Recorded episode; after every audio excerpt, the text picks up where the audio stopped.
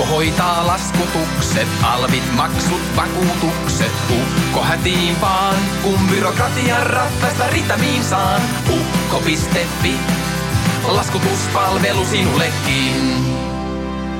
Tervetuloa kuuntelemaan Kevyt yrittäjyyspodcastia. Minä olen Olli Kopakkala. Me perustettiin ukko.fi kuusi vuotta sitten, eli vuonna 2012. Silloin ensimmäinen vuosi meni aika testaillessa ja kokeillessa erilaisia asioita. Mutta sitten heti seuraavana vuonna me ruvettiinkin markkinoimaan ja etsimään yhteistyökumppaneita oikein urakalla. Ja yksi ensimmäisistä meidän yhteistyökumppaneista oli graafisella ammattilaisten yhdistys nimeltä Grafia ry. Grafia ry aina palkitsee kerran vuodessa vuoden graafikon. Ja vuonna 2013 vuoden graafikoksi nimettiin henkilö nimeltä Kasper Strömman. Ja muistan sen, kun Kasper otti valinnasta ilon irti ja esiintyi aina kaikissa mahdollisissa tilaisuuksissa ja omassa blogissaan vuoden graafikkona. Myös aika monta vuotta tämän vuoden 2013 jälkeen. Nykyisin tämä vuoden graafikko pyörittää Suomen suositunta podcastia, eli siis podcastia, jonka nimi on Suomen suosituin podcast. Lisäksi hän juontaa muutamaa muotoiluun keskittyvää TV-ohjelmaa ja tämän lisäksi pyörittää tietenkin omaa huippusuosittua blogia ja Instagram-tiliä ja niin poispäin. Tänään meillä on tosiaan Kasper vieraana. Keskustellaan Kasperin kanssa muun muassa taiteen arvosta, henkilöbrändäyksestä ja siitä, minkä takia se on Kasper Strömmanin mielestä niin ikävä sana. Ja mitä freelancerin toimiminen Suomessa tarkoittaa ja, ja aika monesta muustakin asiasta, mitä, mitä tässä tämän alan ympärillä pyörii. Minä olen Olli Kopakkala, mä olen Sealandin paroni ja olympialain Suomen mestari. Tämä on Kevyt Yrittäjyys podcast. Laskutuspalvelu sinullekin. Tervetuloa Kevyt Yrittäjyys podcastiin. Meillä on tänään merkki vieras. On vuoden graafikko 2013, Kasper Ström. Tervetuloa. Kiitos, kiitos. Olo on kevyt. Mä pidän siitä, että se lähtee heti näin, näin kevyillä linjoilla, koska mua on joskus moitittu siitä, että mulla ei ole tarjota mitään niin kuin syvää kriisiä mun elämästä tai kuolemia lähisukulaisuudessa. Et mä, mä pidän siitä, että tämä sisältää lupauksen koko tämä teidän niin kuin yritys. Niin se pitää vapun jälkeen ollakin, että lähdetään positiivisen kautta. Miten, miten sulla meni vappu? Kiitos oikein hyvin.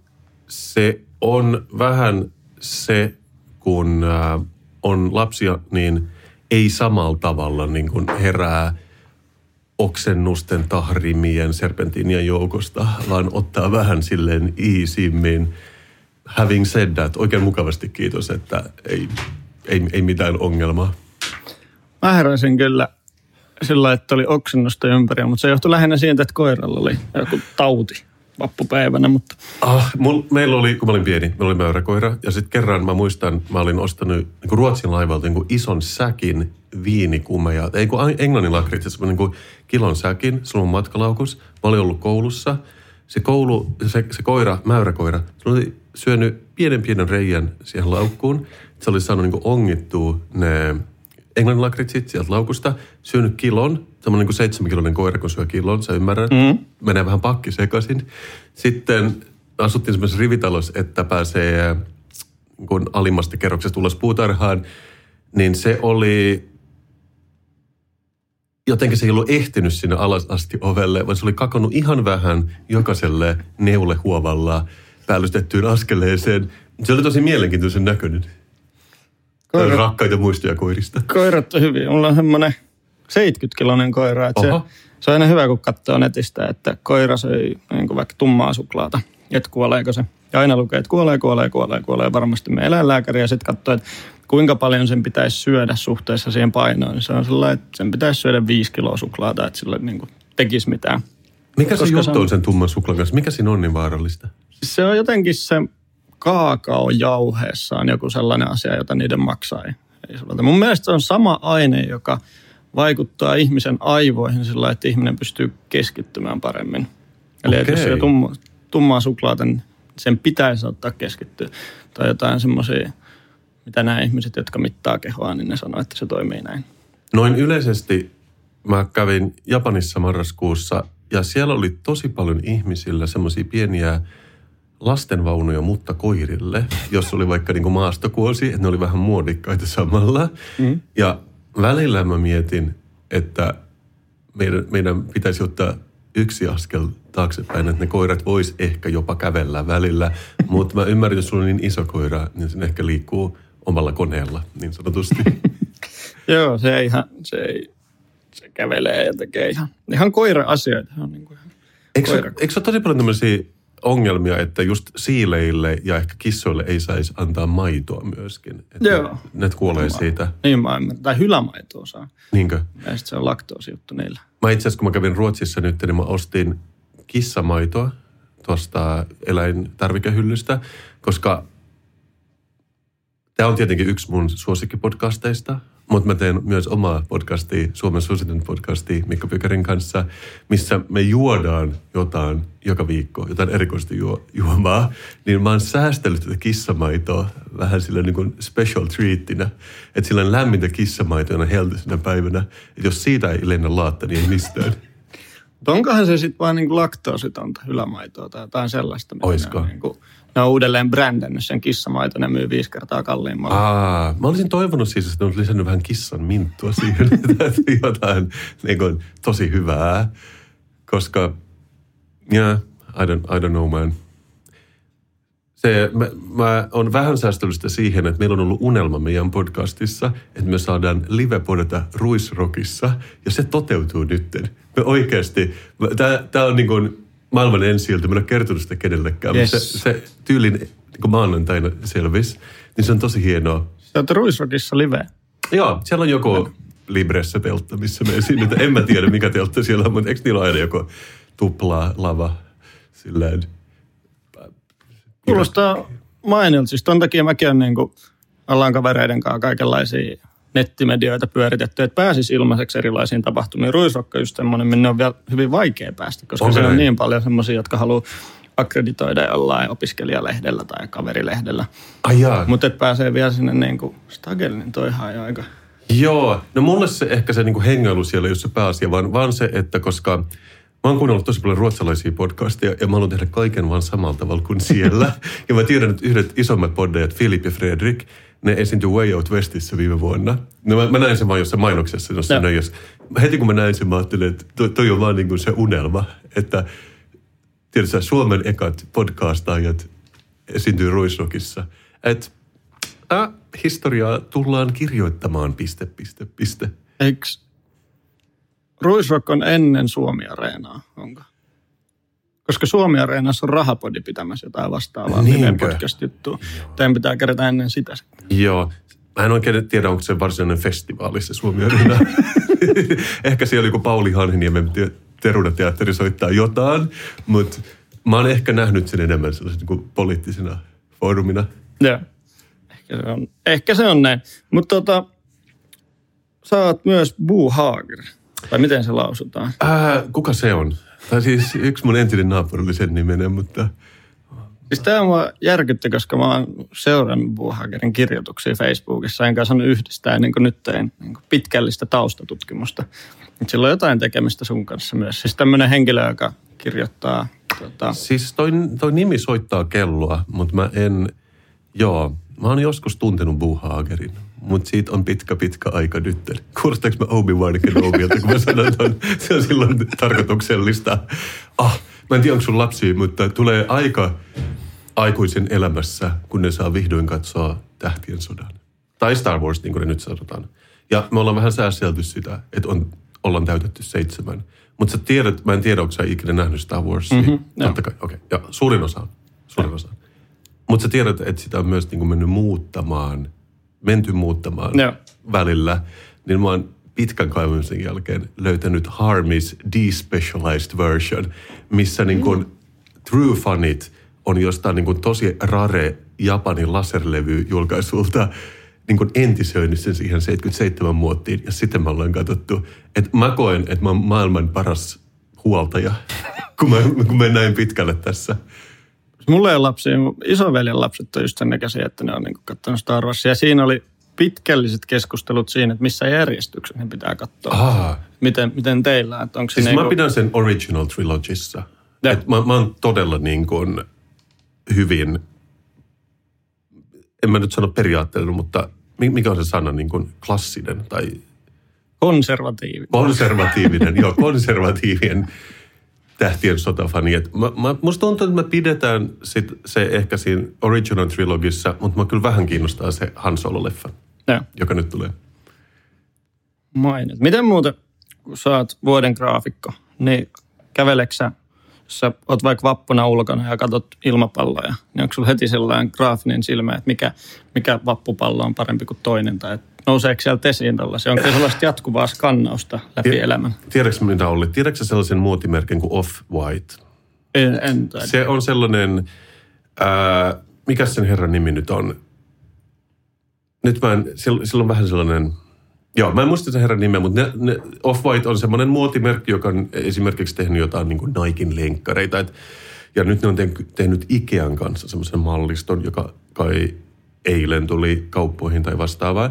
Ja niiden läppä on se, että ne aina kirjoittaa jonkun sanan tällaiseen lainausmerkkeihin niihin tuotteeseen, että Ikea oli, siellä, niillä oli kuin matto ja sitten siinä lukee tyyli niin kuin rug tai, tai että se on vähän semmoinen niin kuin ironinen. Joo. Ja, ja myöskin, ää, tai niillä on semmoisia kalliita kassia, missä lukee sculpture. Mutta tämä on se juttu. Se, että ne ei käytä lainausmerkkiä, vaan ne käyttää tuumamerkkiä, mitkä on kaksi eri asiaa. Ja mä tiedän, että niin kuin 99 prosenttia ihmisistä ne ei näe niiden eroa, koska joskus aikoinaan kirjoituskoneissa se on ollut niin kuin sama, että siellä ei ollut erillistä Joo. joo, lainausmerkkiä. Onko Nyt, se ne semmoiset suoremmat viivat? ne suoremmat on ne tuumamerkit. Joo. Ja sitten jos ne on vähän sellainen vino, että ne on lainausmerkit. Ja se ajaa mut hulluksi. Koska mä, mä, mä, sille, mä oon yrittänyt eilen jotenkin googlata semmoista juttua off-whiteista. Eikö kukaan muu reagoi tähän niin kuin vääryyteen ja miten jotenkin kutiaa koko ajan kehossa, kun mä joudun katsomaan sitä. Mutta ketään ei kiinnosta. Ja tää, joo, tää on just se, mistä sä puhut. Että tää häiritsee mua todella paljon. Komiksansin käyttö, ei mitään ongelmaa, menee hyvin. Mutta mm, tämä, oh, joo, mutta me, me hoidetaan tämä Olli. Me, me saadaan se kyllä kuntaan jollain tavalla. varmaan harjoittelemalla meditaation kautta se onnistuisi. Mutta siis mulla on, mulla on vähän sama ongelma niin tekstin kanssa. Okei. Okay. Mä istun vaikka autossa ja näen paikan nimiä, niin mä automaattisesti luen ne ja luen tyyliin väärinpäin ja luen ne ruotsin kielestä. Jotenkin se huomasin sen vaan, että oli, oli niin kuin joku tietovisa tai vastaava, missä kysyttiin, että mikä on Lauttasaari ruotsiksi. Okay. Ja kukaan muu ei tiennyt, olin sillä että toihan niin kuin sä luet ton joka kerta, kun sä tuut Helsinkiin tai Espooseen tai mietit sitä väliä, että miten se ei ole jonkun ihmisen päässä ja sitten miettii, että ehkä jotenkin käsittelee maailmaa tai tekstiä oudosti, koska kyllä niin kuin kaikki hassun nimiset paikat, jos ne on väärinpäin niin kuin hassun nimisiä, niin kuin Espoossa on paikka nimeltä Suna, niin se on sillä että rupeaa naurattaa heti, kun vaan näkee sen kyltin. Aa, mun suosikki on ehkä Nöykkiön ruotsin kielen nimi Noaks XL. Niin eksoottinen. Ja mä en tiedä, mistä se tulee.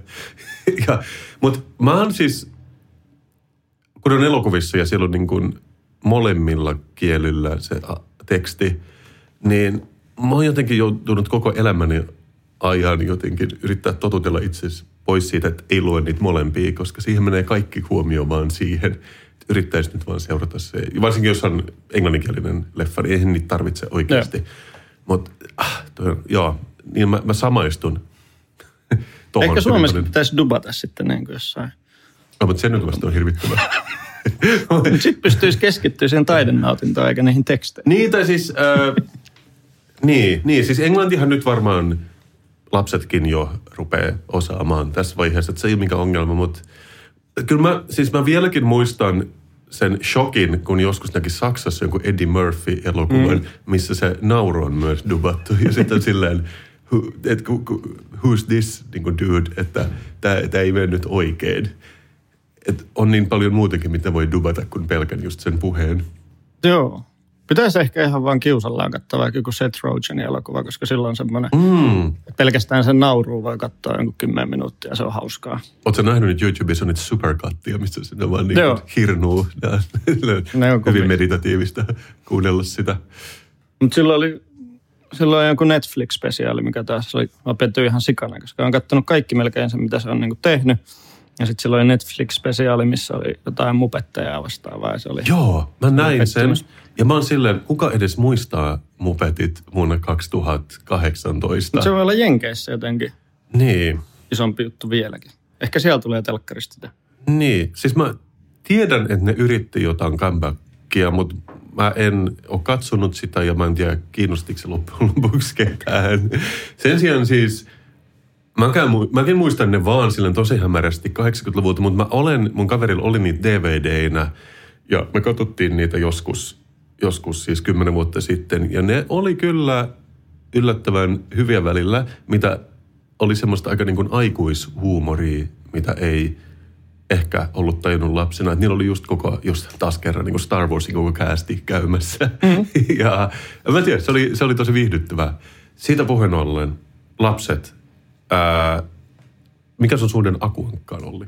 Mulla. Mm. Mä oon Akuankkaa kyllä niin kuin lapsesta lähtien lukenut ja kerättiin niitä taskukirjoja ja jossain mökillä niitä varmaan vieläkin on. Ja olisiko joku pari vuotta sitten tilasin sitä kotiinkin Aa, vielä. Eli sä oot niinku niinku- aikuisakuankan lukija. Sä oot niinku Joo. ro- rohloinen Vesa Keskinen. Kyllä, kyllä mä sitä luen, jos sitä on tarjolla jossain. Nyt, nyt ei ole jostain syystä tota ostanut.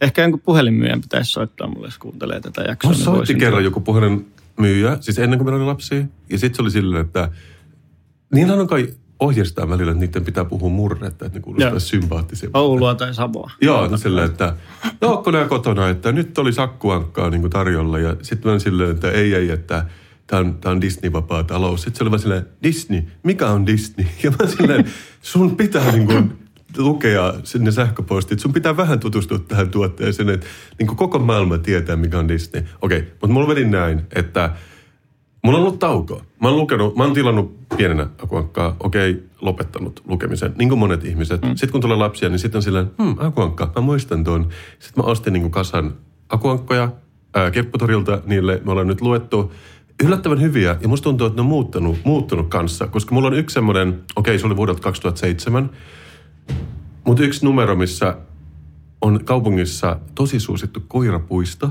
joka on jostain syystä rakennettu pattereiden kaatopaikan päälle. Mä en tiedä, mikä se juttu oli. Mutta sitten Rokankan silloin, ei kun se niin kuin developpaa, että se rakentaa kaupungin, tai siis uusia taloja tähän, sitten kaikki kaavoituksessa. Niin se oli yllättävää, että se joutui menemään kaavoitukseen, sille ei voiko siihen suosittu koirapuista. Sitten se vaan silleen, tämä luo työpaikkoja, ja sitten tei, sinua pormestari, sinua äänestetään. Sitten on silleen, ai, totta kai.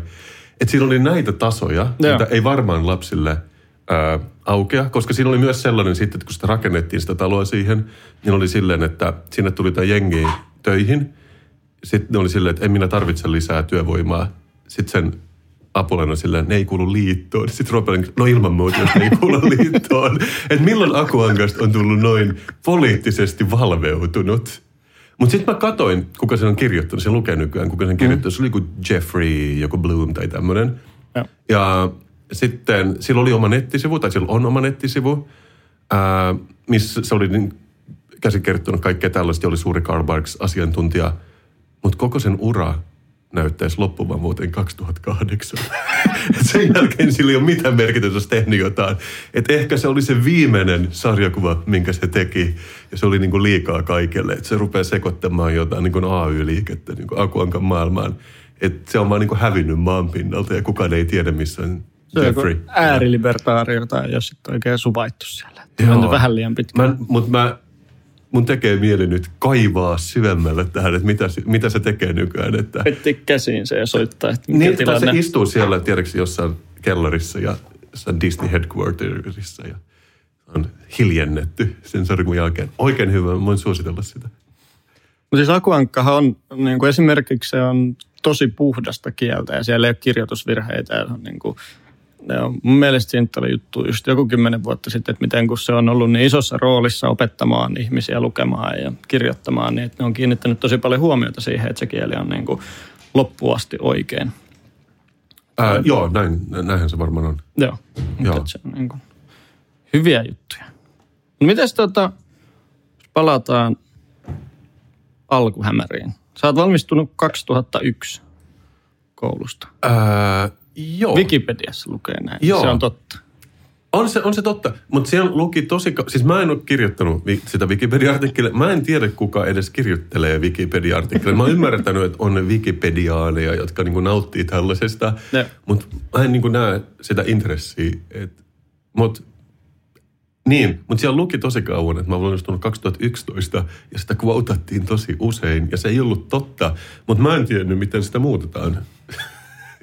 mutta sitten mä sanoin sen jollekin, joka osasi, jolla oli jotkut tunnarit siihen. Toihan siinä on just se ongelma, että jos sitä väärää tietoa kuotataan, niin sitten Wikipedia aina laittaa lähteeksen niin kuin sen Mm. kuoten. Eli että koska niillähän pitää aina olla joku lähde, Joo. ja sitten jos se lähde on väärässä, niin se ei kuulu niille. Niin sitten tulee semmoinen silloin se itseään syöttävää niin kuin luuppi. Joo.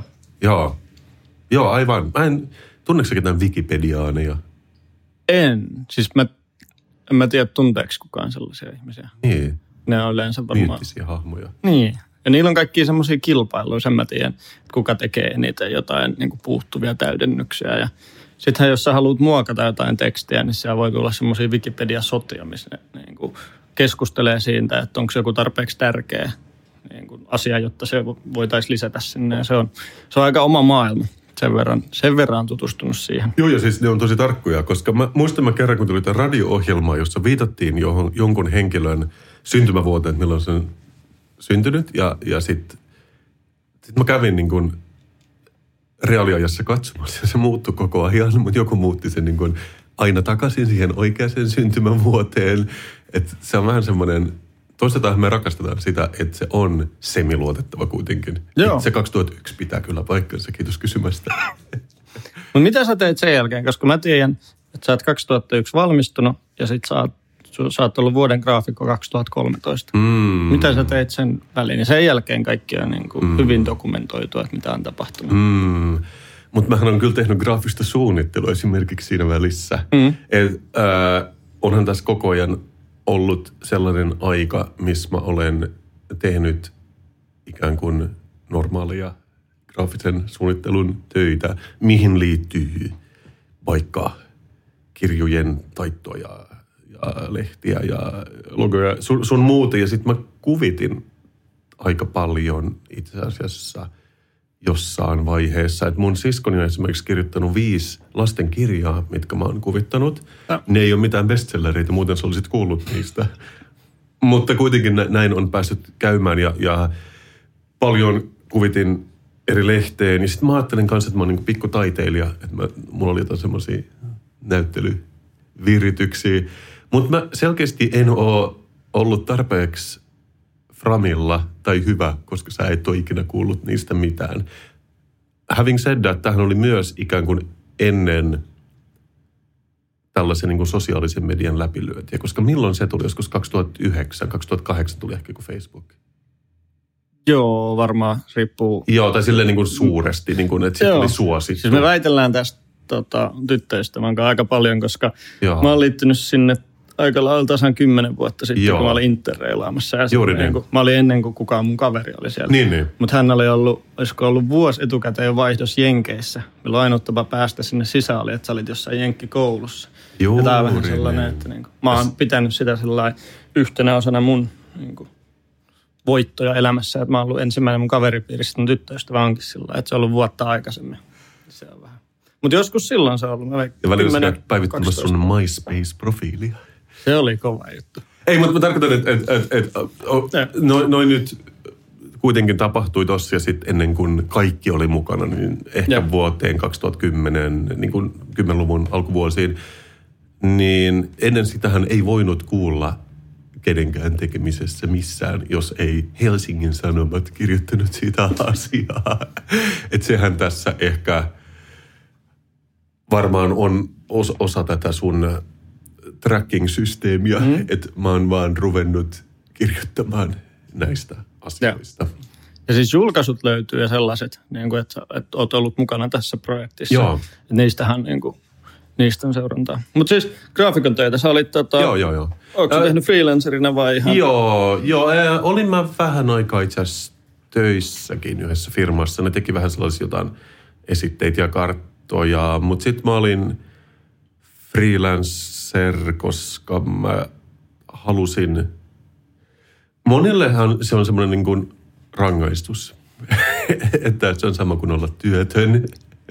Mutta mä voin silleen aidosti sanoa, että mulla oli ajatuksena, että mulla on aikaa kuvittaa ja tehdä niitä mun taide hässäköitä ja piirtää sarjakuvia, niin sitten mä pystyn balansoimaan sen aika hyvin silleen just kymmenisen vuotta, että mä tein pari viikkoa kuukaudesta ikään kuin sitä mekaanisempaa työtä ja sitten mä sain tehdä mun omia juttuja, kunnes mä nyt mun ei enää tarvitse tehdä niitä niin sanotusti tylsiä hommia, mitkä ei tietenkään ole tylsiä, mutta vähemmän sellaista mielikuvitusta kutkuttavia. Joo.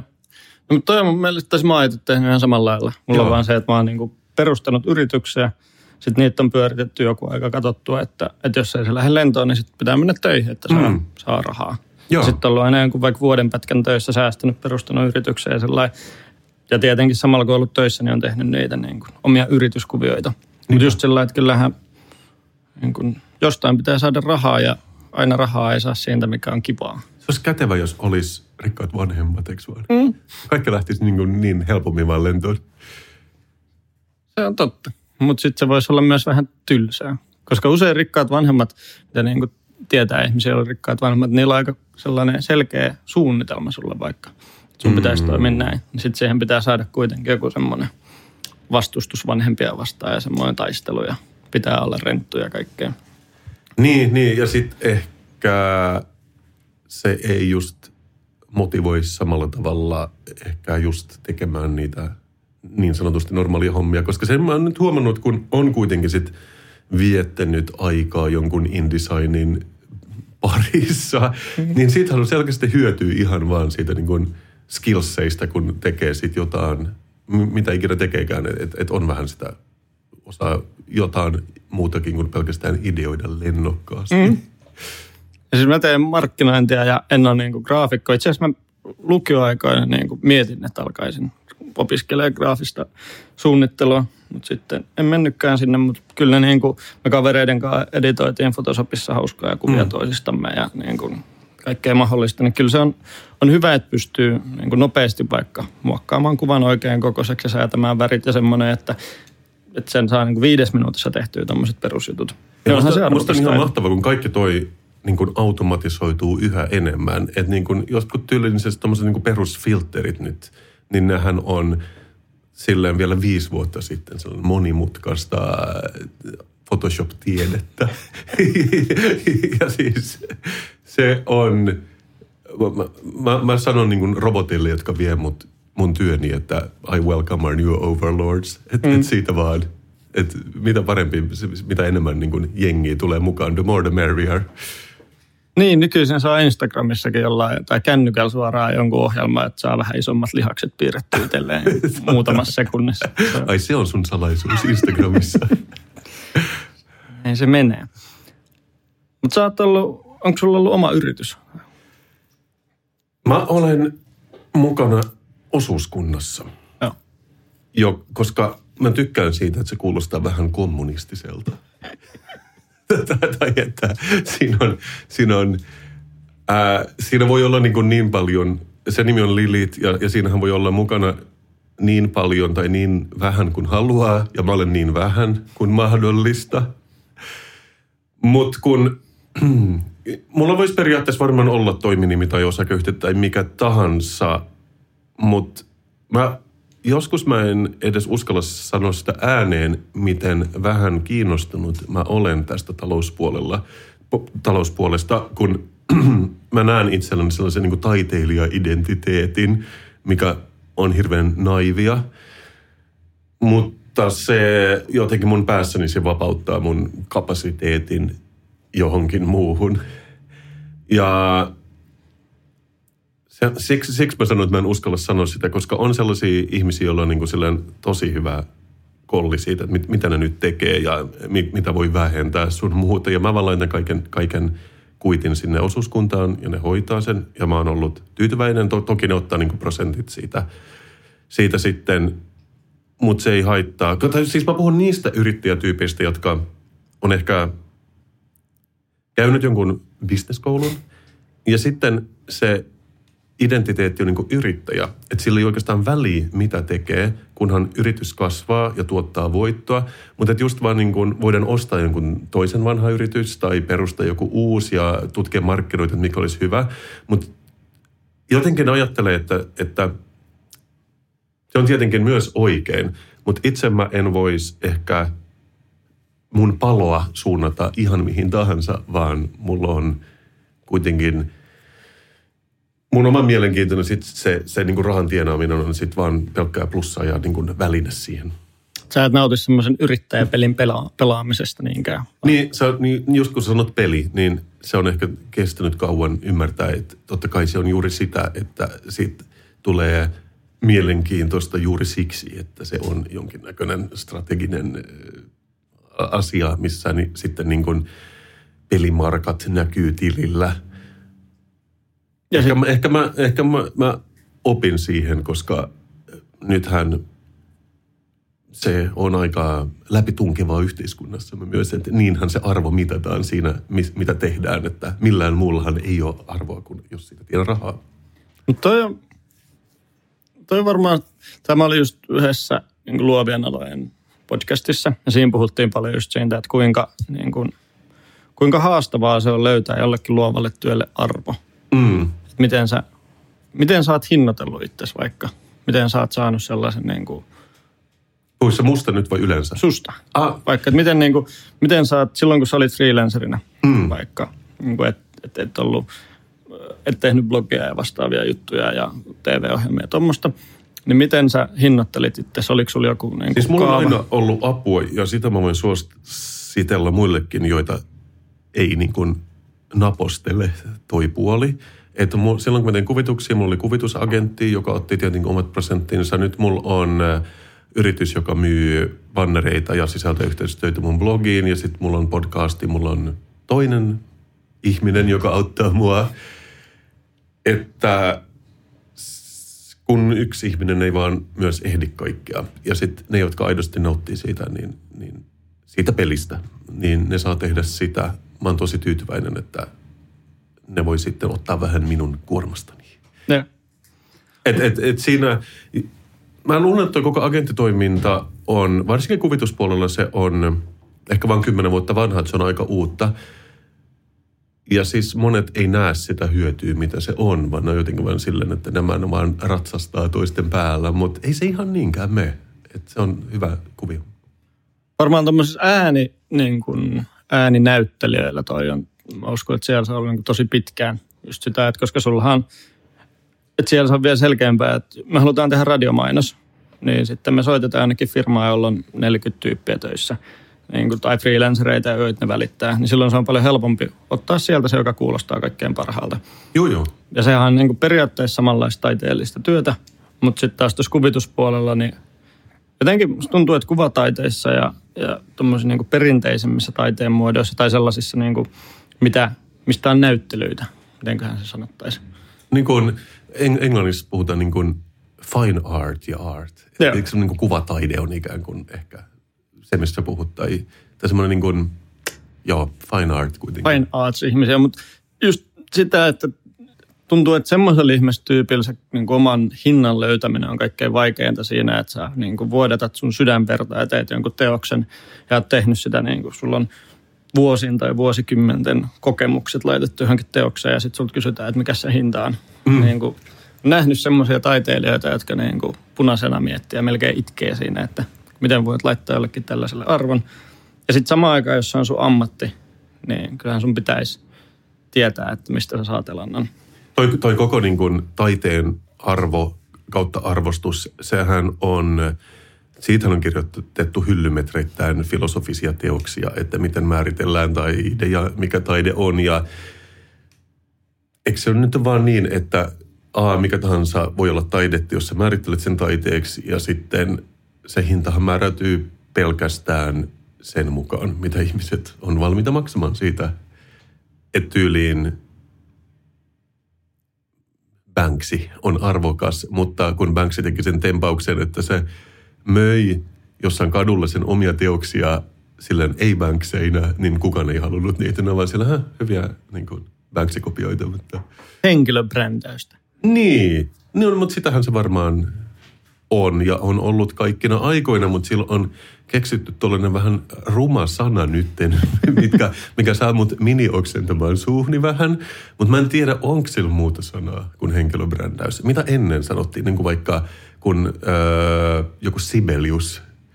Sehän ei varmaan henkilö brändännyt itseään sillä sanalla, mutta siitä puhuttiin, että se Sibbe on kyllä sellainen tykkää istua kappelissa, pämpäämässä, Se on suuri taiteilija. Niin. Mutta silloin se on varmaan ollut, niin kuin, että on piirit, joissa luodaan taiteilijoita, niin Suomessakin ei ole ollut niin kuin kauhean isoja. Että ei varmaan kauhean montaa kymmentä ihmistä ollut, jotka on päättäneet, mikä on Suomessa korkeakulttuuria niin. siihen Jos aikaan. välillä tuntuu, että niin on vieläkin.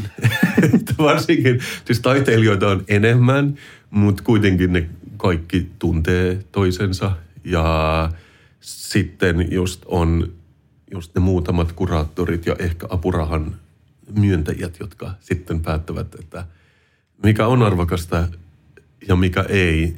Ja että se on varmaan ihan yhtä tärkeää tänä päivänä olla niissä samoissa piireissä.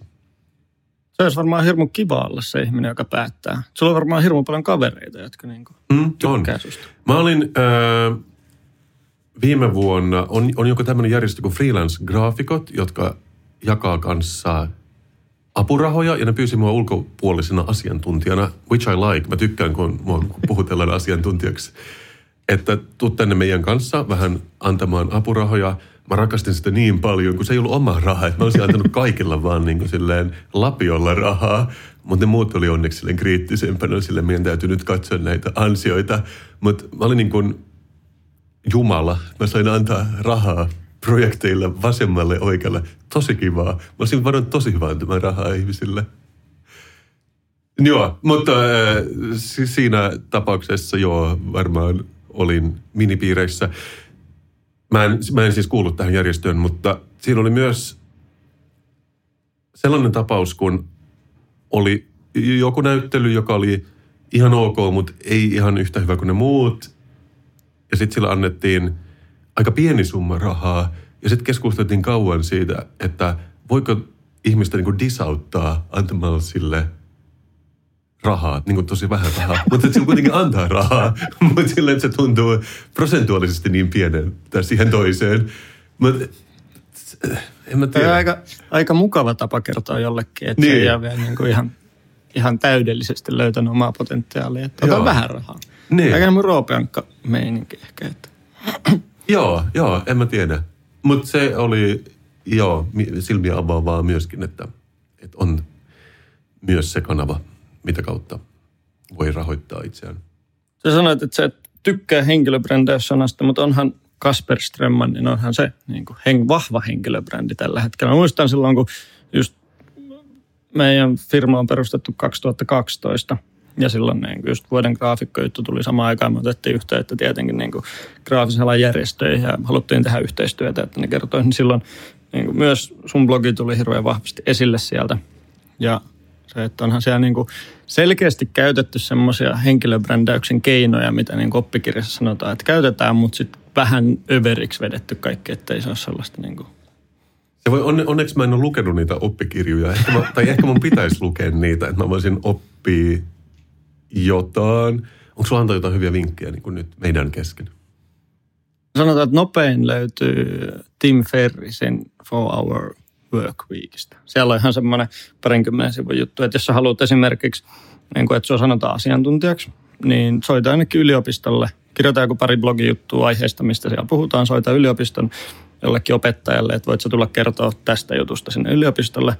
Sitten sanoit tietenkin, koska ne haluaa aina niin kuin Joo, joo. muita luennoitsijoita. Meet vaikka ilmaiseksi ja sitten sen jälkeen sä voit sanoa, että sä oot esimerkiksi täällä yliopistossa opettanut ja käyttää niin kuin sitä, sitä niin kuin, vähän samalla kuin voisi sanoa, että jos on ollut vuoden graafikko, niin voi käyttää sitä niin kuin. Mä olin just luennoimassa Oulun, ei mikä Oulun, Oslon, Oslon kuninkaallisessa taideyliopistossa viime viikolla. Pitäisikö mun mainita sitä Kyllä, enemmän? ehdottomasti. Että sä oot niin kuin, miksi niitä sanotaan, kutsuttuna luennoitsijana käynyt siellä. Ahaa, et silloin arvoa. On, on. Mahtavaa. kyllähän se on akateemisissa piireissä tunnustettu henkilö. Jaa, jaa, jaa. Okei. Joo. Tota, Mutta ei kannata sanoa itseään professoriksi. Siinä on esimerkiksi ollut mediassa nyt jotain tyyppejä, jotka on niin kuin vähän liian pitkälle mennyt siinä. Eli Joo. Eikö se ole vielä niin kuin, englannin kielessä on niin professor yhdellä f tai kahdella f ja niissä, Joo, siis niissä on jotain eroa. Että se toinen on vaan niin vieraileva luennoitsija ja toinen on professori, mutta mä en nyt muista, miten se meni. Ja Saksassa on se doktor, tai mitä, mikä niillä onkaan doktori, niin se voi olla melkein mikä tahansa ton, tota, terveydenhuoltoalan ihminen. Että siellä ei, se ei tarkoita niin kuin tiettyä tutkintoa, vaan se on niin kuin kohteliaisuus enemmän. Ah. Et sitäkin voi vähän luovasti käyttää. Mutta mut siis kyllä mä semitietoisesti välillä olen käyttänyt, kun ennen kuin mulla oli mun nykyinen blogi, mä pidin sellaista Kasper Ströman design blog, äh, englanninkielistä design blogia, niin kyllä mä siihen niin kuin ihan tahallaan laitoin mun nimeni, että sen joutuu sanomaan joka kerta, kun siitä blogista puhuu. Mm. Ja sama juttu, kun meillä on nyt tämä Suomen suosituin podcast, niin ilman muuta, jos se nimeää Suomen suositummaksi podcastista, niin ihmiset ajattelee, että no se varmaan on Suomen suosituin podcast. Ja nyt se on vielä kaiken lisäksi ollut aika suosittu, niin siitä tulee vähän semmoinen itsensä täyttävä profetia. Mm-hmm. Että ehkä mun pitäisi kirjoittaa tuollaisia lentokenttäkirjoja kaikesta näistä mun kokemuksista nytten. Joo. Suomen suosituin bestseller-kirja voisi olla. ihan- Tai joku Suomen myydyin kirja 2018 voisi olla nimenä. Niin, että jos se on sen nimi, niin se ei ole vale myöskään. niin kuin Suomen suositin podcast, niin no ei ehkä ihan heti kuuntelijaluvulta, mutta we're, we're getting there. Suomen nopeiten kasvava yritys, se on myös semmoinen, aina nopeiten kasvava on semmoinen hyvä. Ja tota pitäisi myös käyttää enemmän, koska... Ää, ja silloin mä, mä kirjoittelin, kun meidän nuorin lapsi oli pieni, mä, mä vaan kutsuin sitä vuoden vauvaksi. Kun, kun, kai niin saa tehdä, että vaan nimeä sen vuoden vauvaksi. Että vaikka se ei ole mikään järjestön Ja Niin, si- sitä mä oon miettinyt, että esimerkiksi on olemassa niin kuin Finlandia-palkinto ja sitten on Iskelmä Finlandia olemassa nykyään ja kaiken näköistä. Miksei niin podcastauksen Finlandia-palkinto? Kuka sen nimen omistaa ja voiko, voisiko sitä käyttää? Finlandia podcastit ryn perustaja rupeaa Juuri niin. niitä. Et monet näistä nimistähän ne vaan kuulostaa isoilta. Mutta just silleen, että tiedätkö kuka, millä vuoden graafikko 2013, että millä meriteillä ikään kuin sellainenkin muka annetaan. Se, se on helppoa vaan sanoa niin. Ja tuossa mun mielestä tosi, tosi kiva ja toimiva juttu on just se, että käyttää niinku huumoria siinä. Että sanoo niitä asioita, mitkä niinku jollain tavalla on totta. Siellä on tarpeeksi totuutta aina mukana. Ja sitten käyttää huumoria sillä että lyö sen läskiksi.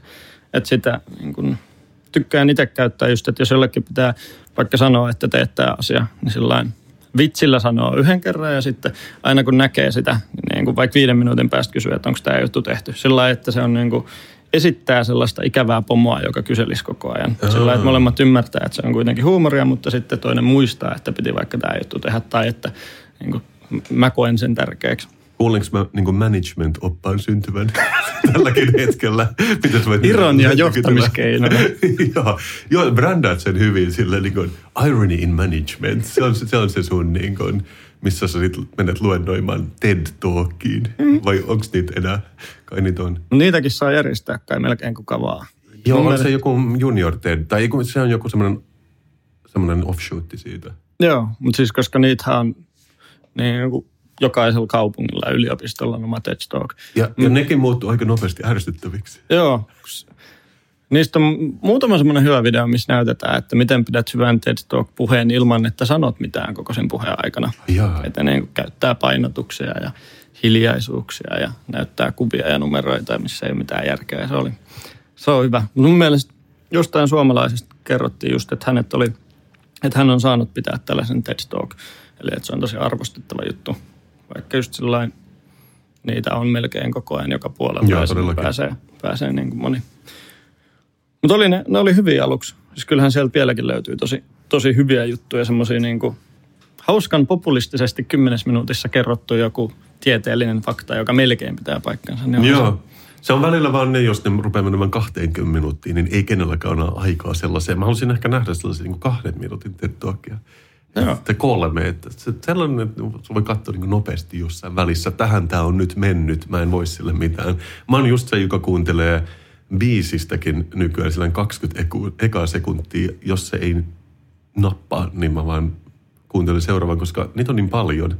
Senkin mä näin jossain, jossain dokumentissa vilahti ohi, että joskus 60-luvun lopussa julkaistiin 400 musiikkialbumia vuodessa ja nykyään julkaistaan 400 musiikkialbumia kahdessa päivässä. Et, ja, ja just, että Spotifyhin ladataan joku 18 000 biisiä päivässä. On niin paljon valinnanvaraa, että ei, ei kannata jäädä kuuntelemaan loppuun missään nimessä mitään biisiä. Se on niin huonoja ideoita kaikille niin kuin, tai huonoja uutisia kaikille muusikoille, mutta ne kyllä tietää sen jo. Sehän on yksi mun bucket listalla kanssa, että mä haluaisin olla one hit wonderi. Mä tykkäsin tosi paljon, että mulla olisi semmoinen niin vaikka kesäkumibiisi, millä mä yhden kesän voisin käydä festarit läpi ja soittaa ehkä pari kertaa sen saman biisin niin kuin saman keikan aikana. Ja mä oon jo suunnitellut, että mä olisin tosi hyvä niin kuin kymmenen vuoden kuluttaa. Että sillä missä hän on nyt tyyppisissä jutuissa. mä voisin kertoa ihan jo, se oli, se oli hullu kesä. Esinnyin sekä Ilosaarissa että provinssissa. Ja, mutta joo, se, se, nyt tuli tehty silloin se, kai siinä pitää aina olla joku niin kuin pizza Enrico-tyyppinen. Niin kuin. Minkä tyylistä musiikki olisi? Mähän kuuntelen epäironisesti EDM, joten kyllä mä niin näkisin, että siinä voisi olla joku sellainen niin kuin – diskohitti-tyyppinen.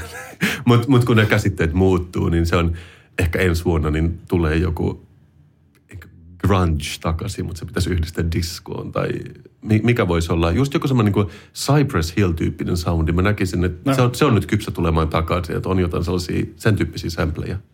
Joo, ja varmaan joku nu metal, semmoinen niin kuin nu metal. Totta, se on niin kauan pois, pomppu metal. Se voisi olla. Ja sittenhän parasta, jos niin kuin, pitäisi tietenkin brändätä itsellesi joku oma tyyli, että saisit sen uran uurtajan. Ja joo, joo, koska kopioissa. aina pitää olla joku lordi, että, että niin kuin erottuu niistä 18 tuhannesta muusta ihmisestä. Mutta mä ajattelin, että mun, mun pitää sanoa se äänen tarpeeksi monta kertaa, että ihmiset uskoo, että se on totta. One hit wonder. One hit wonder. No, Suomen paras, su, pa, niin kuin vuoden muusikko. Voisiko se olla mun artistinimi? Mä vähän miettinyt, että tota, nimetäänköhän sellaista. Jos ei, niin nyt on korkea aika. Kyllähän, mutta eikö musiikkialalla ole just tommosia niin kuin huipputuottajia, jotka tekee tällaisia ilmiöitä? Joku... Joo, siis varsinkin ruotsalaiset tuottajathan kyllä. Günther, se Ra- oli hieno. Joo, nyt oli joku uusi semmoinen kuin Swedum, semmoinen joku tuottajakollektiivi, jolla oli ihan sairaan hyvä biisi, mutta ne on just sillä niin makuhuonetuottajat, jotka on niin up and coming. Joo, Günther, mä muistan, mutta eikö se ollut tyylin sama ihminen kuin oli Pizza Enrico tai... Se on joku tämmöinen tuottaja, joka oli kyllä niin kuin, teki ihan sikana. Mutta Günther oli niin kuin, se oli ainut, missä oli tyyli yksi mun mielestä. Joo, se oli hyvä hahmo. Se oli hyvä ja siis mä olin Visbyssä joskus kielikurssilla. Ai ja. ja se oli siellä esiintymässä ja se oli jotenkin uskomaton kokemus, että Mä kävin viime vuonna Visbyssä, kun oli tämä, niillä on tämä Almedalen, joka on Suomi-areenan vastine. Ja sitten mä olin jossain siellä uskomattoman kauniissa puistossa keskellä sitä keskiaikaista vanhaa kaupunkia. Ja mä en edes yhtään muista, mikä puolue se oli, mutta niiden puoluejohtaja puhui tuhansille ihmisille. Ja se teki sen niin hyvin, että mä oon sillään, sillään klap, klap, klap, klap. Mä niin äänestäisin tätä, jos mä asuisin Ruotsissa. Ja mä en yhtään muista edes, kuka se oli. Mutta mä osaan ihailla semmoista niin kuin TED henkistä oraatiota, että joku oikein esittää asiansa tunteella ja hieman hauskasti. Ja ehkä mun pitäisi lukea joku sellainenkin kirja. Joo, Puhevalta. Mm. Juhana Torkin. Se on erittäin hyvä kirja. Mä, mä tykkään opetella puhumaan. Musta oli, niin kuin, mä olin, jännitin hirmu paljon esiintymistä ja hirveästi piti töitä, tehdä töitä sen eteen, että uskalsi julkisesti pitää puheita ja se puhevalta on tosi hyvä. Okei. Okay. Minkä tyyppisiä puheita sä pidät? Siis koulutuksia pitkälti niin kuin markkinoinnista. Käyn kertomassa, käyn kertomassa vaikka hakukoneoptimoinnista. Viimeksi piti puhua jostain Google-markkinoinnista ja ne sanoi erikseen, että ei saa mainostaa itseään, että ei saa esitellä itseään, että ne on kyllästynyt siihen. Sitten mä pidin ekan kymmenen minuuttia mun koirasta kerroin. Mä näytin sen kuvan ja sitten vertailin meitä toisiimme. Se oli tosi, tosi hauskaa. Sanoin, että te olette antanut palautetta, että mä en saa kertoa itsestäni, niin mä kerron mun koirasta. Tosi hyvä. Ja tämän koiran nimi on Olli 2. Olga. Melkein sama. Just niin. Että, joo, mutta ei kuulosta tosi hyvältä. Mä, mä kyllä tiedän, mitä sä tarkoitat. Niinhän se varmaan on kaikilla, että, että mäkin välillä juttelen ihmiselle ja nykyään se on hauskaa, mutta se ei aluksi ollut sitä. Ja just, että onkohan kouluissa nykyään enemmän sellaista opetusta, koska se olisi varmaan hyödyksi hyvin monelle, että, että menee sinne eikä okseta sinne lavalle. Niin, ei muutu kokonaan punaiseksi ja rupea tärisemään. Ja... Mutta Suomessa mennään. Suomessa on se, että kauheasti halutaan puhua niin kuin asiasta. Se on sama markkinoinnissa, että Suomessa kerrotaan, että mulla on tämmöinen laite ja siinä on tämmöisiä ominaisuuksia, se on näin nopea ja näin tehokas ja se tekee tällaisia juttuja. Sitten jossain Ruotsissa ne just kertoo, että mitä hyötyä siitä on sinulle. Että ostat mm. tämä laite, niin se tekee kaikki sun kotityöt sun puolesta. Okei. Suomessa kerrotaan, että sulla on tämmöisiä niin vipstaakkeleita ja sen joku käsi on näin pitkä. Ja sama on kaikissa puheissa, että Suomessa niin kuin, jos joku pitää esitelmän, niin se lukee numeroita ja kertoo faktat. Ja näyttää niin- samalla siinä niin kuin kalvolla. Joo. Että ei tietenkin seminaaripuheet ja tommoset on Suomessakin tosi hyviä, mutta niin kuin mitä näkee vaikka työelämässä ja palavereissa. Ja ne on yleensä aina sellaista, että insinööri kertoo, miten joku asia toimii. Nouseeko sä silloin aina ylös ja sit sä yhdellä pyyhkäisyllä tyhjennät sen pöydän ja niskuja nakellen kävelet ulos niukkarista. Sun pitäisi ehkä ensi kerralla. Pitäisi kokeilla. Joo. Sä yhdistä ne siihen sun management by, mikä se oli irony oppaaseen.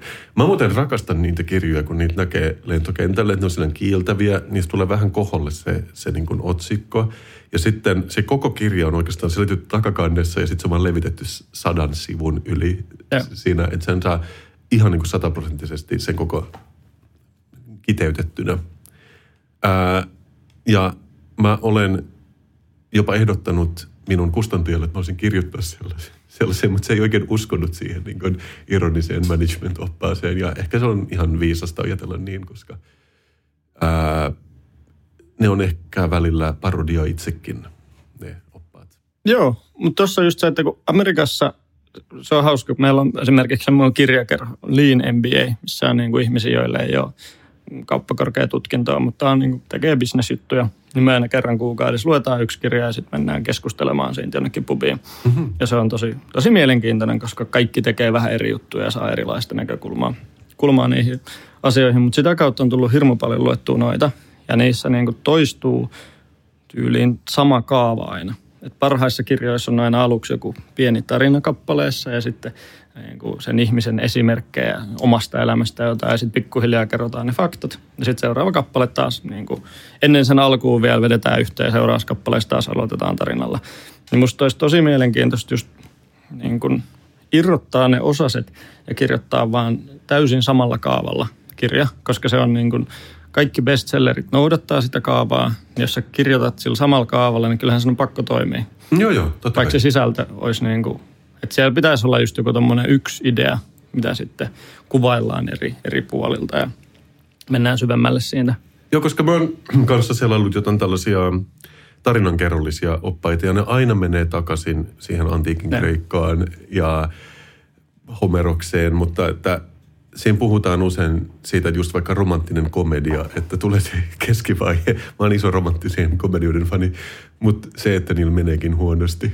Mutta sitten just, että se kikkaa sillä, että sitten niillä pitää mennä vielä huonommin, ennen kuin se voi mennä hyvin. Et, että otetaan se niinku ylimääräinen askel ja, ja, ja se on se kikka. Ja ne on niin formulaaisia, eli äh, niin, niin se, se toimii, ne toimii sen takia.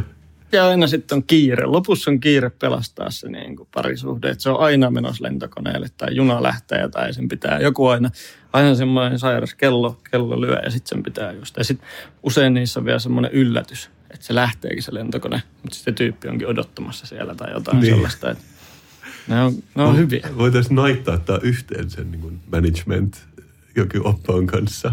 Että pukee se sellaiseen romanttisen romaanin asuun.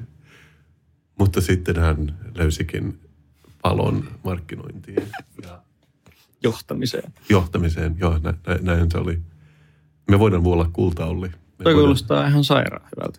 Ja sullahan on kokemusta niin TV-hammista nyt. Joo, niin minulla taitaa olla. Silleen. Mä, mä olen siis tuotantoyhtiön kautta, niin me ollaan nyt tehty kaksi TV-sarjaa. Toinen oli arkkitehtuurisarja, joka kertoi mökeistä, joka tuli 2016, missä me käytiin eri mielenkiintoisissa kohteissa, juteltiin usein arkkitehtien kanssa, usein välillä asukkaiden kanssa mitkä mökeistä ja sitten nyt tänä vuonna tuli Design 3000 telkkarista, missä me katsotaan tulevaisuuden designia, joka on, on myöskin hyvä sarja. Mä suositella sitä kaikille. Ja molemmat on ruotsinkielisiä. Ne on ruotsinkielisiä, mutta ne on aika kansainvälisiä. Et esimerkiksi siinä mökkisarjassa niin puolet ihmisistä kuitenkin puhuu luontevasti suomea, koska se on kuvattu Suomessa. Ja tässä design-sarjassa niin me ollaan paljon myös Tanskassa ja Norjassa. Okei, no siellähän mä itse asiassa, mä puhun kyllä ruotsia niiden kanssa, mutta olla myös Suomessa. Ää, joo, jo, mun, mun päässä se ei ole niin kuin mikään iso diili, mutta joo, niinhän se taitaa olla. Ja. No onko siitä tullut muuten, että jos sä oot tehnyt vaikka design-ohjelmaa ja puhut paljon designista ja muotoilusta ja sellaisista asioista, niin tuleeko ihmisiä sanomaan, että niin kun sä oot graafinen suunnittelija, sä et saa puhua niin kun arkkitehtuurista? Vain arkkitehdit saavat kommentoida mitä? Kun mä opiskelin graafista suunnittelua Lontoossa, niin se on ehkä hieman eri tavalla se opetussuunnitelma kuin Suomessa, koska siellä nimenomaan yllytettiin ihmisiä, että jos te opiskelette täällä graafisesta suunnittelua, niin nyt herran tähden niin nysvätkö minkään fonttien kanssa, että se on niin leimiä, että teidän pitää tehdä asioita, mitkä kiinnostaa ihmisiä ylipäätänsä – Ja fontit ei kiinnosta ihmisiä, joten unohtakaa se.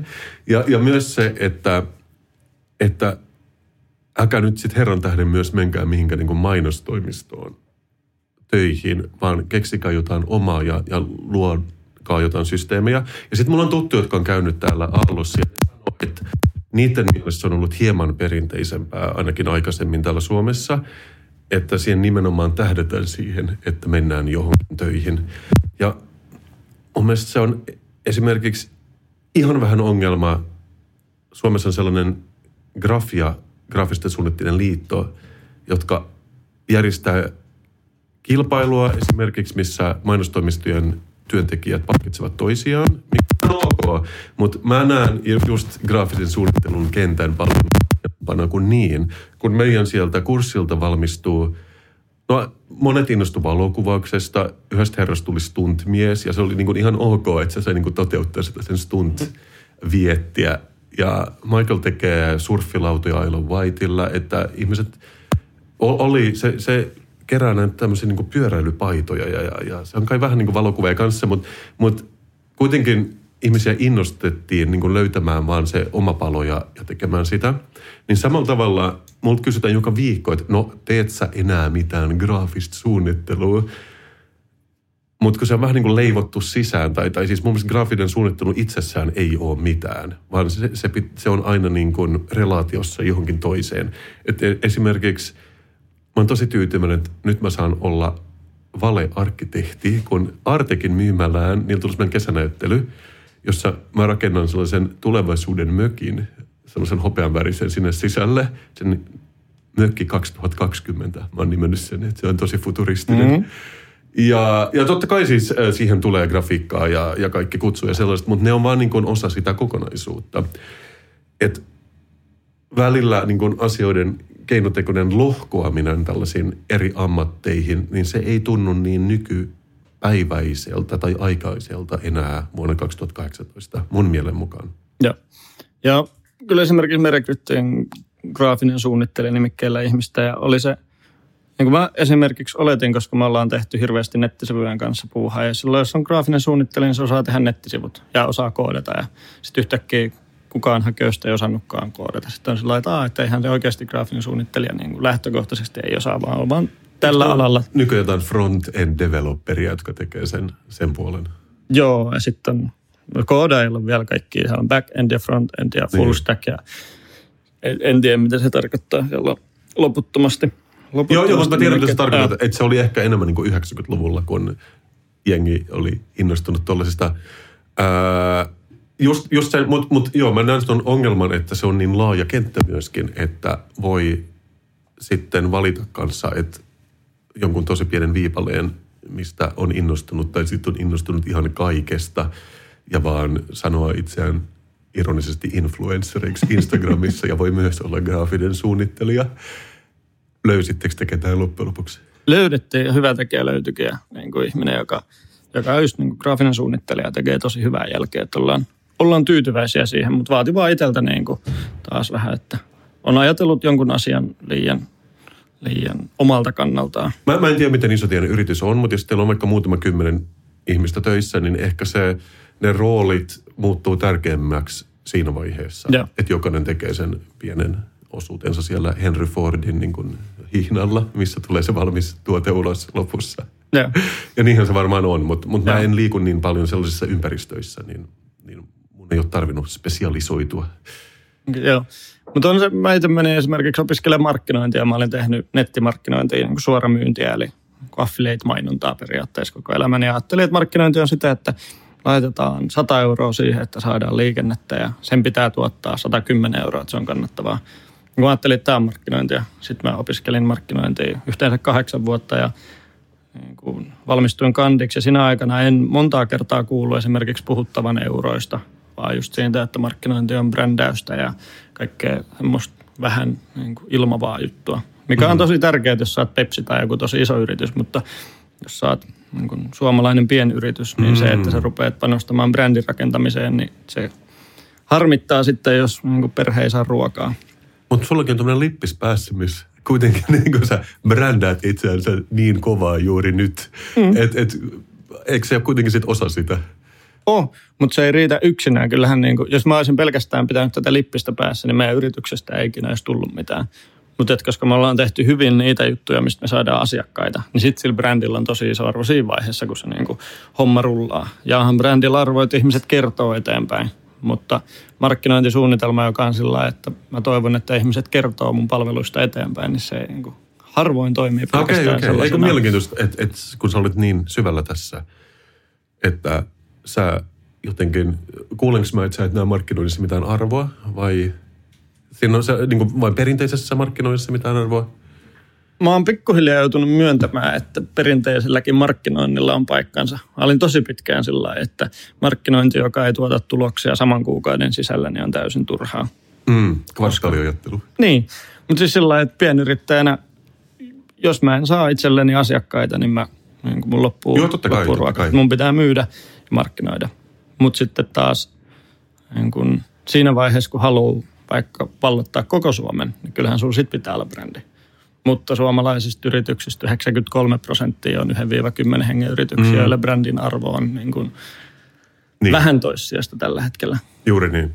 Mutta sitten taas tietenkin sulle varmasti sun, niin kun, sun Kasper Strömman brändin arvo on ollut varmaan niin kun, taas arvokas. Mutta se on niin mielenkiintoista, koska, koska sä oot selkeästi just opiskellut ja, ja teet tätä päivittäin, niin sä näet ton niin paljon selkeämmin, kun, kun, kun ei ole tietenkään ollut eikä ole sellaista niin kuin henkilöbrändäyssuunnitelmaa mm. ikinä ollut, mm. niin se on myös hyvin vaikea nähdä ulospäin, että mikä sen arvo on. Ja eihän sillä tavallaan ole mitään arvoa sinänsä, mutta samalla niin kuin sä sanot, että et, et, jos sä näet sen sinä, niin silloin se on olemassa. Mutta tämä on hyvin niin kuin häilyvä ja ylhäällä ilmassa ja, ja läpinäkyvää tämä koko puhe juuri nyt. On. Ja siis, no anna esimerkki just vaikka tyttöystävällä on blogi, joka on ollut tosi suosittu aikoinaan ja niin kun se on periaatteessa ammatikseen tehnyt sitä jonkun aikaa ja sitten mennyt opiskelemaan ja keskittynyt muihin juttuihin, mutta kirjoittaa edelleen. Ja hän sanoi, että hänellä on tyyliin 20 000 lukijaa joka kuukausi. Mm. Ja sanoi, että ne on niin kuin käytännössä aina samat lukijat. Mä olin sillä, että millään nettisivustolla ei ole semmoista, että niin kuin samat ihmiset käy siellä. Että kaikille nettisivuille tulee niin kuin ihmisiä Googlen ja Facebookin ja jakojen kautta ja se on niin kuin tosi epämääräistä porukkaa. Paitsi siis jos silloin on vähän niin kuin aikakauslehti, niin silloinhan voisi kuvitella, että ne on samoja. Joo, jos se on, niin kuin, jos se on tuommoinen tilauspohjainen. Mutta tossakin 80 prosenttia niistä ihmisistä on samoja ihmisiä. Joo. mitä, mitä hänen blogissaan käy. Ja sitten rupesin miettimään, että silläkin on kuitenkin niin kuin vajaa 20 000 semmoista lahkolaista, jotka on seurannut sitä vuosikaudet ja niin kuin kuuntelee, mitä se sanoo. Siis että ne samat perustuu. ihmiset, niin, että samat ihmiset koko ajan lukee sitä. Että onhan siinäkin niin kuin, silloin joku arvo, mutta kauhean vaikea laittaa joku, että kuinka paljon näillä 20 000 ihmisellä on arvoa, että ne niin kuin ostaisi jotain tai Niin, kai, eikö siis, eikö, ihmiset? Kyllähän varma, varmasti niin kuin noita lukijamääriä käytetään hyväkseen, kun myydään bannereita tai mitä lie yhteistöitä. Et ei, siinä, siinä mielessä niillä on varmaan joku välineellinen arvo. Joo, mutta onko niin kun ne arvokkaampia, että sulla on niin kun ne tietyt ihmiset koko ajan vai se, että sulla on vaikka sanotaan, että jotain huumorikuvia, millä saisi niin kun, Aivan, niin jotain kun- meemikuvia vaikka, mitä sä kopioit jostain. Niin kuin, No. että siinäkin se, niin kuin, sen brändillä on tietty arvo suhteessa siihen, että sä saisit 20 000 ihmistä katsoa meemikuvia, mitä on niin kuin, Kuten sanon, sanottu, mä olen vähän niin kuin ulkoistanut tämän mm. yrityksellä, mutta nehän tekee kyllä sellaisia lukijatutkimuksia, missä ne just, että mitä onko 25-35-vuotiaat arvokkaampia kuin vaikka 85-95-vuotiaat, niin tällaisia johtopäätöksiä hän pystyy varmaan tekemään. Joo. Että mä oletan, että ne on enemmän lähellä sitä ensimmäistä demografiaa, sunkin tyttöystävän lukijat, niin, niin silloin ne voi olla hyviä kuluttajia. Että tällaisestahan varmaan puhutaan paljon silloin, kun niitä myydään. Joo. Se on varmaan tosi kiva kuulla olevan niin kuin hyvä kuluttaja ihmiselle. Se pitäisi näyttää sillä että hei, kun luet tätä blogia, niin olet hyvä kuluttaja. Niin, eikä se välttämättä edes ole totta, mutta ehkä keskimäärin tai jonkun mielessä se on totta. Se on, äh, mehän, mä itse asiassa näin sut blogigaalassa tässä kuukausi sitten, ja huomasitko sä saman kuin minä, että se on jännittävää, kun aika iso osa on hameväkeä, joka mm. ehkä bloggaa, niin kaikki firmat, jotka on lähtenyt mukaan mainostamaan sinne blogigaalaan, niin kaikki oli niin kuin tutti frutin makuista ensinnäkin. Että oli jotain niin kuin maustettuja vesiä, jotain maustettuja siidereitä. Sitten sai jotain niin kuin va- tavallista viiniä yhdestä kojusta, mutta ne on silleen, että hei, että ime tätä niin kuin kirpeitä karamellia ennen kuin sä juot viinilasillisen, että se maistuisi tuttifrutille tämä meidänkin viini. Mä ajattelen, että eikö se ole se, mitä niin kuin lapset tekee, kun ne opettelee juomaan. Että ne ottaa niin salmiakin ja sitten juo jotain niin kuin jaloviinaa, ettei se maistuisi niin pahalle. Että et, tekeekö ne vähän karhunpalveluksen tälle viinin brändille samalle? Sitten siinä kävi vielä niin, että ää, joo ja sitten se on tietenkään, en mä tiedä käytikö sä sitä niin ilmaista meikkausmahdollisuutta. Mä en käyttänyt sitä. En minäkään. Mutta mut sä, sä ehkä huomasit niin markkinoijana, miten niin kuin, tämä ohjaa tämä ikään kuin segmenttiajattelu ko- koko sitä tapahtumaa. Joo. Ja sitten yleensä saa vielä jonkun kassin, kun menee pois, missä on ehkä jotain Vaan terveyssiteitä. VJP-ihmiset sai. Mä en ollut. Mä, mä olin avekkina tai näin muuta. Joo, en tää, oli se ongelma, oli mullekin. Mä olin kuitenkin ehdolla siellä, ne kysyi multa, onko mä VIP. Sitten mä silleen, joo. Sitten se on silleen, et oo. mä, en, mä en saanut sitä kassia, missä oli terveyssiteitä, jotain makuvettä. Mutta sitten just mun tyttöystäväni, se tuli mun perässä. Sitten se kysyi siltä, että oot sä VIP? Sitten mä olin silleen, en. Ota kuitenkin tää kassi. että se naamavippi on olemassa sitten kuitenkin. Se on, joo. Ne on vähän, vähän jänniä, mutta toi on koko, koko alaan semmoinen, niin kuin, tai blogimaailma just sen takia, että se on, siellä on hirveästi ihmisiä, joilla on tosi suuria niin kuin, seuraajamääriä.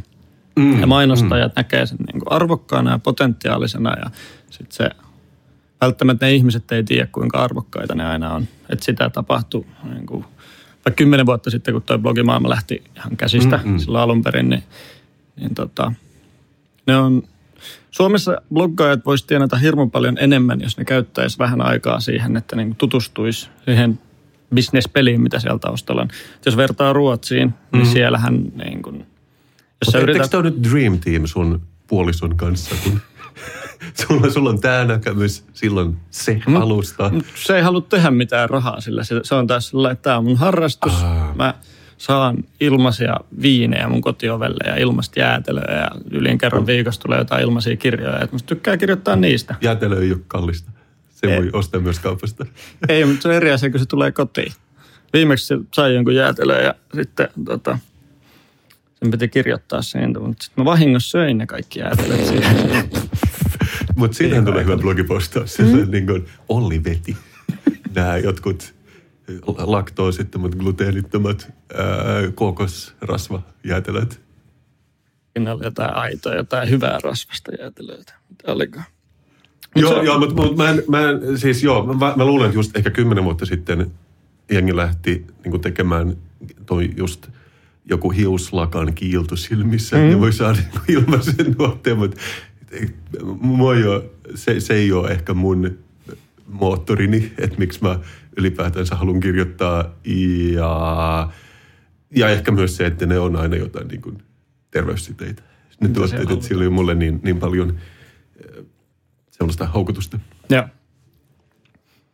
Mutta sulla on paljon lukijoita kuitenkin, että se on toimivaa, se, että puhuu... Mutta niin mut kuin... mä oon vähän siirtynyt, mä en ehkä bloggaa niin paljon kuin aikaisemmin, koska mä tein sitä aika aktiivisesti, mutta mä oon aika innoissani tästä podcast-formaatista, niin kuin näköjään sinäkin tänä päivänä. Joo. Ja se just, että no Ruotsissa kaikki on siirtynyt jo poddaajiksi ja influenceriksi, että se blogijuttu on vähän siinä sivussa ja se ei enää ole niin iso. Niin siksi mä en kirjoittele niin superaktiivisista enää. Mutta se on ollut, tai, tai siis se on hirveän hauska tehdä podcastia tällä hetkellä mukava jutella ihmisten kanssa. Ja se on kauhean hauska pyytää mielenkiintoisia ihmisiä niin kuin käymään. Siitä saa hyvän tekosyyn, että niin kuin miettii, että haluaisi tavata tämän ihmisen, sitten pyytää podcasteja. Sitten voi kysellä vielä kaikkia tyhmiä kysymyksiä tunnia ja niin sehän on täydellinen formaatti. Joo, joo. Sitten aina, mutta nyt sitten pitää aina vaan toivoa, että joku löytää sen ja kuuntelee. Niin, että jotain kiinnostaa myös nämä jutut. Mutta mä oon kyllä törmännyt, just niin kuin sä sanoit, että jotkut bloggaa ilokseen, niin jotkuthan poddaa ilokseen, että ne laittaa tiedät, vaan jonkun iPhonein tuohon pöydälle mm. ja sitten ne kokkaa vaikka ja puhuu ja ei siitä saa mitään selvää. Että se on vaan semmoista niinku puuroa. Mutta mut just sanoin, että no, mut me halutaan niinku tehdä tätä ja se on enemmän itsekseen. Siis mä oon tosi iloinen siitä, että sulla on tämmöinen pro setup, koska sehän on ihan sietämätöntä, kun kävelee tuolla kaupungilla, joku on nauhoittanut puhelimella, niin sit se ei, ei vaan toimi. Joo. Et se, se on se yksi asia vaan, mikä pitää olla kunnossa. Minä eikä, ei mitään väliä. Eikä ne niin kauheasti kuitenkaan maksa just jotkut perusmikit. Ja niin kuin meilläkin tietenkin ennen kuin podcastia rupesi tekemään, niin piti ostaa kaikki pelit ja vehkeet, koska tykkää kaikista tekniikasta, niin se oli, se oli, oli hyvä. Mutta siinäkin kävi tietenkin sillä lailla, että ekan kerran kun nauhoitettiin, niin ei osannut käyttää ja sitten toinen ääni puuttuu ja sitten jonkun pitää tota, sen Joo. takia meillä on tuottaja nykyisin. On, on, onneksi tämä Mikko, jonka kanssa me tehdään, niin se on muusikko ja, ja se on opiskellut jotain niin kuin äänimaisemaa. Että se on, olen hyvin iloinen, että se osaa hoitaa sen puolen meidän tekemisestä. Miltä muuten tuntui julkaista eka podcast? Onko sä kuunnellut niin kuin kaikki teidän podcastit? Mä yritän itse? aina kuunnella, totta kai, koska haluan niin kuin vähän analysoida, että mitä tuli sanottua ensinnäkin. Et välillä, kun aina menee ainakin siinä rajoilla – kun meillä on, me yleensä sanotaan, että meidän podcast on niin kuin stand-upia, mutta ei niin hauskaa. ja ja sitten kun jo, jotkut teesit vie kuitenkin johonkin pisteeseen ja välillä ne on vähän kieliposkessa puhuttuja, mm. mutta just se, että jos ne irrottaisi asia yhteydessä, ne saattaisi kuulostaa aika pahalta. Ja me vielä odotetaan sitä, että joku irrottaa ne. Mutta just se, että meneekö tästä nyt vähän liian pitkälle vai onko tämä vielä mahdollisuuksien rajoissa, niin, niin mä yritän kuun. Mutta mä en, itse asiassa joka viikko ei aina ehdi ainakaan tuoreeltaan kuunnella. Ja. Mutta, mutta mä olen itse asiassa tehnyt vähän niin kuin radiota. Mä olin Radio Helsingissä, mä, mulla oli yksi ohjelma viime vuonna, niin mulla oli vähän kokemusta siitä ja paljon kokemusta bloggaamisesta. Ja. Niin siinä mielessä mua ei enää jännitä niin kuin kertoa asioita julkisesti, että et se on ihan ok. Et se, se ei ollut niin kuin siinä mielessä jännittävää, mutta just kun on ääni mediumi, niin meillä on paljon sellaisia ikään kuin soittajia, quote unquote soittajia, jotka soittaa ja, ja, ja jättää ääniviestejä jotka on näin meidän kesken. Mä oon vaan tehnyt ne puhe syntetisaattorilla tuossa netissä. niin että se, että rupeaa käyttämään enemmän sillä niin kuin tiedät, askelia taustalla, kun jotkut puhuu, mm. niin se on myös hauskaa tällä hetkellä vähän niin kuin eksperimentoida. Joo. Olen kuunnellut tämän podcastin ja siellä on niin kuin aika vapaa lentosta juttua välillä, just huomaa, että lähtee rönsyilemään. Niin kuinka paljon siinä on tota, niin kuin käsikirjoitettu? Onko teillä jotkut aiheellista tai jotkut... Joo, se on tosi miten? tarkkaan käsikirjoitettu. Se on, se on hauskaa, että se kuulostaa niin kuin vapaalta jutustelulta, koska niin, moni on sanonut niin. Mutta mulla on jokaiselle aiheelle, mulla on siis oma paperinsa, missä mulla on niin kuin pointti, että nämä mun pitää käydä läpi. Mutta sitten mä tot, totta kai puhe, puheenomaisesti, puhekielisesti mm. kerron ne.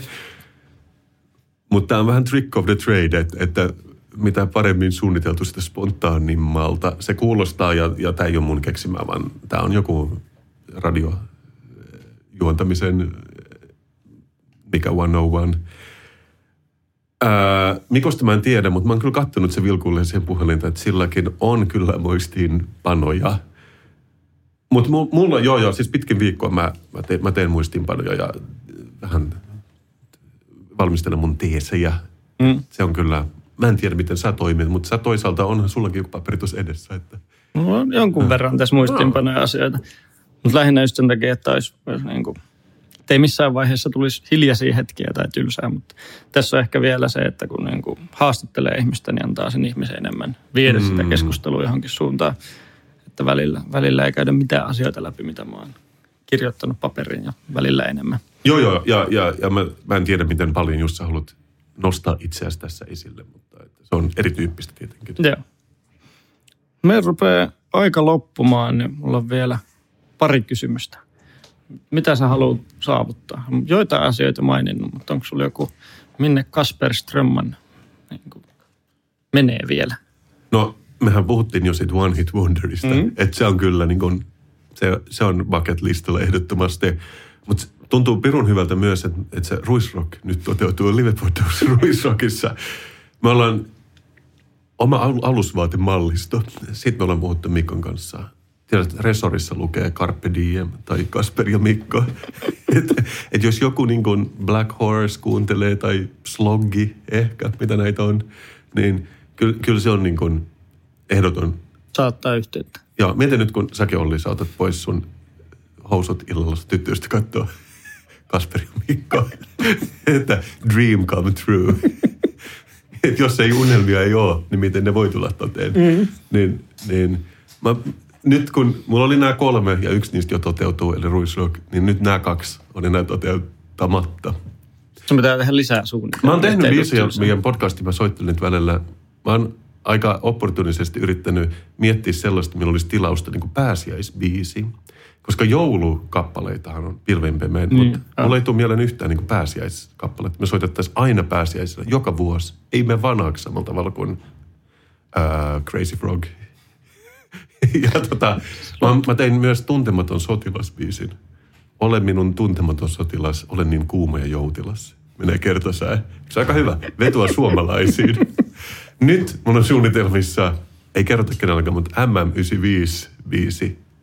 Niin se, Sitten tehtiin elokuva kyllä, Joo. mutta onko siitä tehty tarpeeksi musiikkia. musiikkia? Siitä mä en tiedä. Siitä on varmaan se tota, Antero Mertaranna ja A-tyypin se laulu.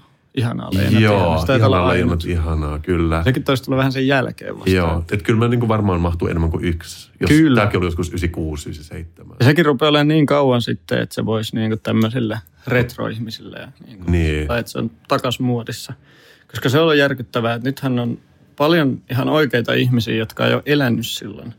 Niin kuin mitä on 95. tapahtunut. Niin. Niin joo, Että ne todellakin. on sellaisia, että niinku Suomen lätkä maailmanmestaruus, niin se tarkoittaa vuotta 2011. Se on aika järkyttävää. Menikö se vähän ohi ihmisille, että siitä puhutaan paljon paljon vähemmän? Joo, ei, ei se niinku, koska se, ei se ole mitään verrattuna 95, koska sehän oli, niinku, se oli se juttu. Niin. Sillä, että kerran kuussa se joku mainitsee vieläkin aina. Torilla tavataan. Niin. Niin se oli niinku iso juttu, mutta sitten kun on sukupolvi, joka on syntynyt sen jälkeen, niin se jotenkin... Niille 2011 on taas se iso juttu. Okei. Näin. Eli sä meinaat, että mun biisi voisikin kertoa siitä. Se voi, niin, tai sitten se, niin. Joo. Tai sitten se pitää just kohdistaa niihin niin kuin vähän vanhempiin ihmisiin, että se ei ole nuorisohitti samalla lailla. Joo, niin, totta, totta. Joo, mä ymmärrän tämä on hyvää feedbackia. Just ehkä, että se tuntemus sotilaskin, se ehkä on ihmisille, jotka on ollut elossa 40-luvulla. Ne rupeaa nyt vähenemään koko ajan. Mitäs, joo, mutta ehkä tässä on tapahtunut jotain niin kuin Suomi liittyy EU-hun. Kaikki, kaikesta voi tehdä niin kuin vetävän kappaleen. Joo. Sitten vielä, kuka on sun idoli? Sinä Olli. Onko sulla jotain sellaisia niin kuin, hahmoja, joita sä arvostat maailmassa? Ää,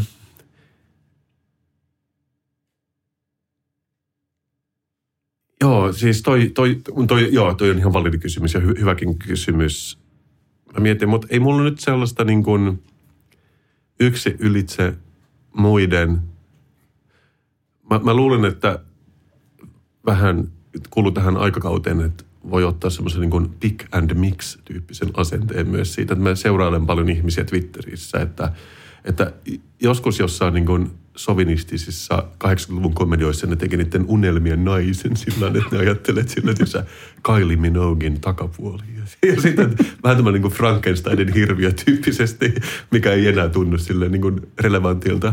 Mutta mä voisin niin kuin samalla tavalla nyt poimia tiettyjä niin kuin luonteen piireitä monesta ihmisistä, että Ää, mä voin esimerkiksi suositella paljon ihmisiä Twitterissä, mitä kannattaa seurata, just jos haluaa hauskaa sisältöä.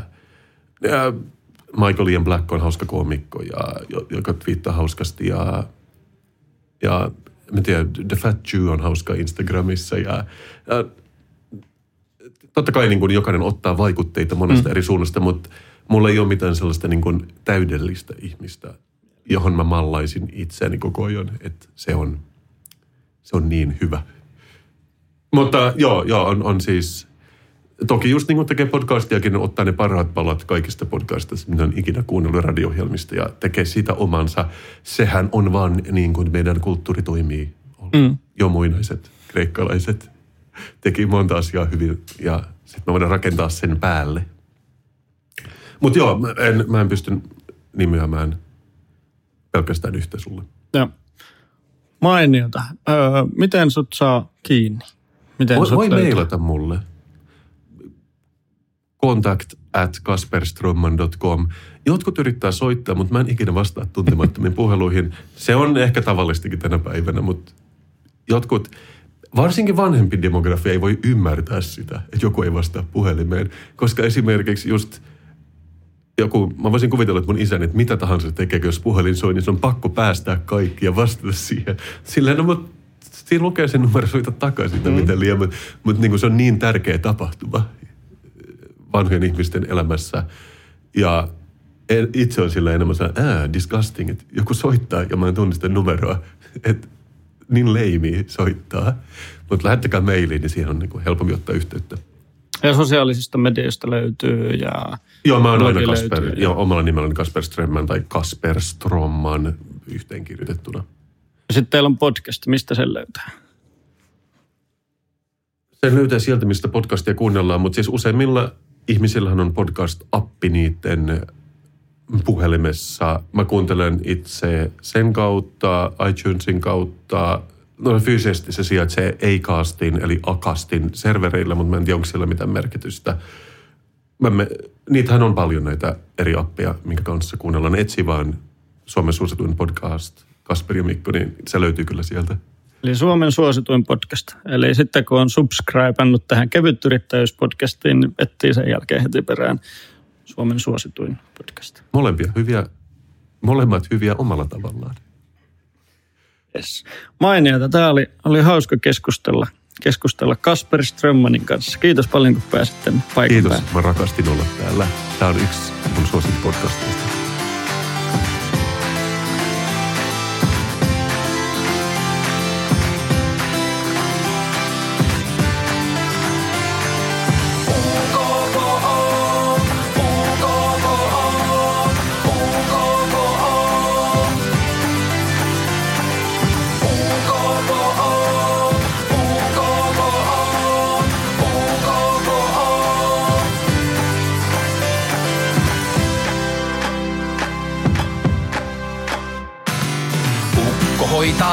Laskutukset, alvit, maksut, vakuutukset. Ukko hätiin vaan, kun byrokratian rattaista ritamiin saan. Ukko.fi, laskutuspalvelu sinullekin.